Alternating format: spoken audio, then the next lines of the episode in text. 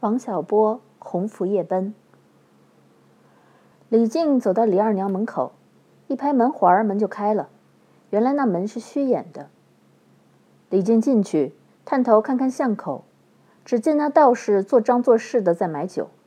他把门咣当一声关上，上了三道栓儿，转过身来，只见楼下的堂屋里摆着一张大八仙桌，四下点了十几支二斤多重的大红蜡烛。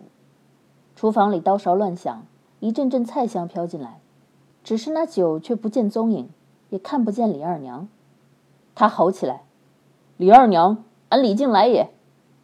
只听一阵楼梯响，李二娘从楼梯上飘飘然走下来。这女人本是全洛阳最漂亮的小寡妇，可她还心有不甘，一心要与洛阳桥头拉客的野鸡比个高低。她脸上擦了一指厚的粉。嘴唇涂得滴血一般，眉毛画得如同戏台上的花脸，下身穿石榴色拖地长裙，上身穿白色轻纱的金扣子长袖衫，梗着脖子装一个洛神凌波的架势。可是，一看李靖就装不住了，嘴里一连串的叫：“小肉肉，小心肝儿，你是为我打扮的吗？”叫着叫着，就一头俯冲下来，要投入李靖的怀抱。李靖见来势凶猛，连忙闪开。李二娘险些撞上对面的墙，转过头来就要哭，眼泪在眼眶里转了三圈，又生憋了回去。她嗲声嗲气地说：“相公，你不喜欢我啊？那你为什么还来？谁说不喜欢？我是怕你砸着我。酒在哪里？你你你，要不是擦了粉，我就要哭了。”你上这儿来到底是图酒呢，还是图人？酒人我都图。卖酒的娘子里，我最喜欢你。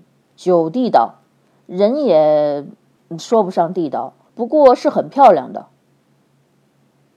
李二娘想了半天，拿不定主意是哭还是笑，最后她还是笑了。既然如此，你来亲亲我，这可不成，有人看着呢。李二娘回头一看。厨房的门口伸出一颗肥头，那胖女工圆睁双眼，就像一个色情狂的老头看人家野合。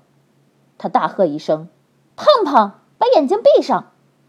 这回成了吧？李二娘也闭上眼睛，偏着头，做出一个等待的架势。李靖这一嘴势在必行，他找来找去，好容易在脖子根上找了个稍薄的地方吻了一下。李二娘大叫一声，浑身酥软，抱着李靖的脖子说：“小亲亲，上楼去，你看看我的卧室摆设成什么样子了。”又来了。李靖想，对这么个富强粉的馒头，怎么能非喝点酒不可？不灌到半醉，恐怕是不成。他说：“先喝一点，不然没精神。菜得待一会儿才好。先上楼，我求求你，我等你一下午。”心都着了火。现在我怕干不来。你别哭，我告诉你，你一点都不会打扮，打扮起来吓死人。你这是打扮吗？简直是刷墙。李二娘哇一声哭起来。李靖也觉得这话大损。再说想喝人家的酒，就该说点好听的。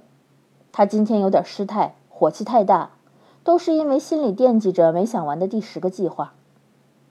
李二娘哭了一会儿，把脸从腋窝下露出一半来说：“你是不是完全不喜欢我了？哪能呢？我喜欢的紧。不过你得把粉洗了去。你别看我，我这袖子透明，遮不住。这都是胖胖的主意。他说什么‘女为知己者容’？哦，我知道了。他是嫉妒咱们俩好，要拆我的台。哼！”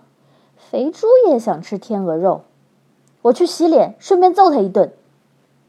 李靖坐在桌边，就听见厨房里擀面杖打在胖胖身上的闷响，胖胖嗷嗷的叫，然后又听见哗哗水响。等来等去，等得心里直起毛。李二娘这才出来，她换上了短裙短衫，怀里抱着一个坛子，泥封上挂着绿毛。李靖一看见坛子的式样，不是时下的模样。顿时口水直流，他从桌上抢过一把刀子就奔过去，嘴里大叫着：“小心，别打了，我来开，泥巴掉进去不是玩的。孩儿他妈妈拿大瓷盆来。李二娘拿着瓷盆如痴如醉。什么时候我就真正成为你的孩子他妈呢？啊，李静，你是真心的吗？你能看得上我吗？真心真心，快把盆给我。怎么看不上？你去了粉，真正美极了。